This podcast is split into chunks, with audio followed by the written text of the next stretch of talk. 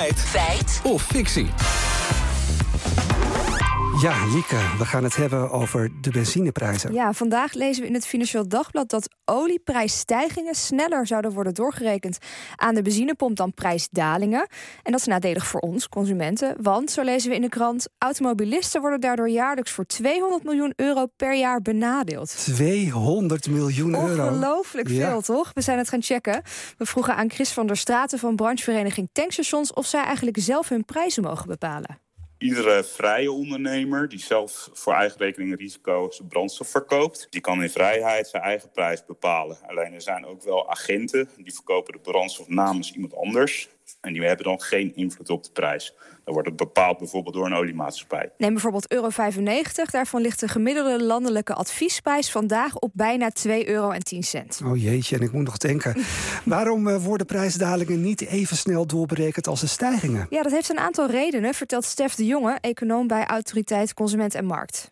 Eerst is eigenlijk het gedrag van de consument zelf aan de pomp. Bij stijgende prijzen gaan we doorgaans als consument op zoek hè, naar de beste deal. Maar bij dalende prijzen doen we dat eigenlijk een stuk minder. En zijn we eerder geneigd om naar dezelfde pomp te gaan. En een tweede verklaring is stilzwijgende samenwerking. Daar hebben we overigens geen aanwijzingen voor. En een derde verklaring is dat het feit dat de keten gemakkelijker eigenlijk met een olietekort om kan gaan dan dat het met overvloed om kan gaan. Maar waarom? Als die prijzen dalen, dan bereken je dat toch gewoon door? Ja, dat leek mij ook, maar dat kan dus niet zomaar, zegt Van Straten van de branchevereniging. Feitelijk zie je altijd een vertraagde eh, nawerking van een verlaagde olieprijs. Dus die pompprijs die komt in dagen, soms weken erna, verlaagt die en verhoogt die. Je kan dus ook niet direct als een olieprijs daalt je pompprijs verlagen. Want je hebt al je voorraden. Dus hij baseert zich op de prijs die hij ervoor heeft betaald. En niet op, op basis van de olieprijs van die dag. En het werkt eigenlijk hetzelfde als met graan. Als de graanprijs daalt, dan wordt ook niet meteen het brood goedkoper. Nee, maar als die voorraad op is, dan kan die prijs toch wel omlaag? Ja, in principe wel, maar dat ligt volgens Van Straten ook aan het inkoopcontract. Vergelijkt het een beetje met het energiecontract wat je ook thuis afsluit. De een die heeft een vast contract, de ander met variabel. Dus het is niet één op één dat je kan zeggen dat als de olieprijs verlaagt, de pompprijs direct naar beneden kan. Wel zie je dat er altijd na verlagingen van olieprijzen pompprijzen dalen. Dus het effect zit er altijd in. Bovendien speelt de vraag ook een belangrijke rol, zegt Paul van Selms van United Consumers.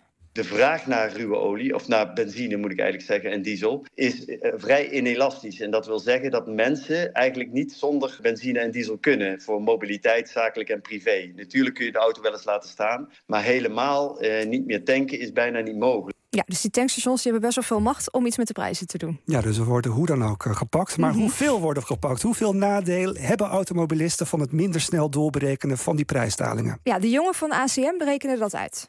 Uit het onderzoek komt dat als olieprijsdalingen even snel worden verwerkt als stijgingen, dan scheelt dat ongeveer 1 tot 5 cent per liter.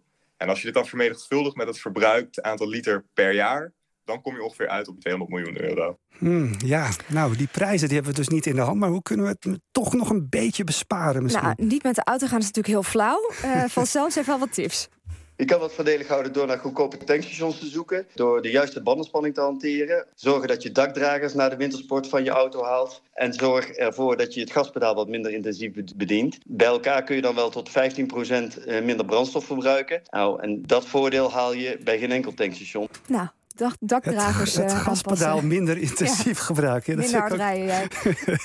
Goed, tijd voor de conclusie. Worden automobilisten jaarlijks voor 200 miljoen euro benadeeld... door de trage aanpassing van een lagere benzineprijs? Ja, we moeten concluderen dat dat inderdaad klopt. Als je het verschil berekent, kom je inderdaad uit op 200 miljoen euro. Dus de uitspraak is een feit.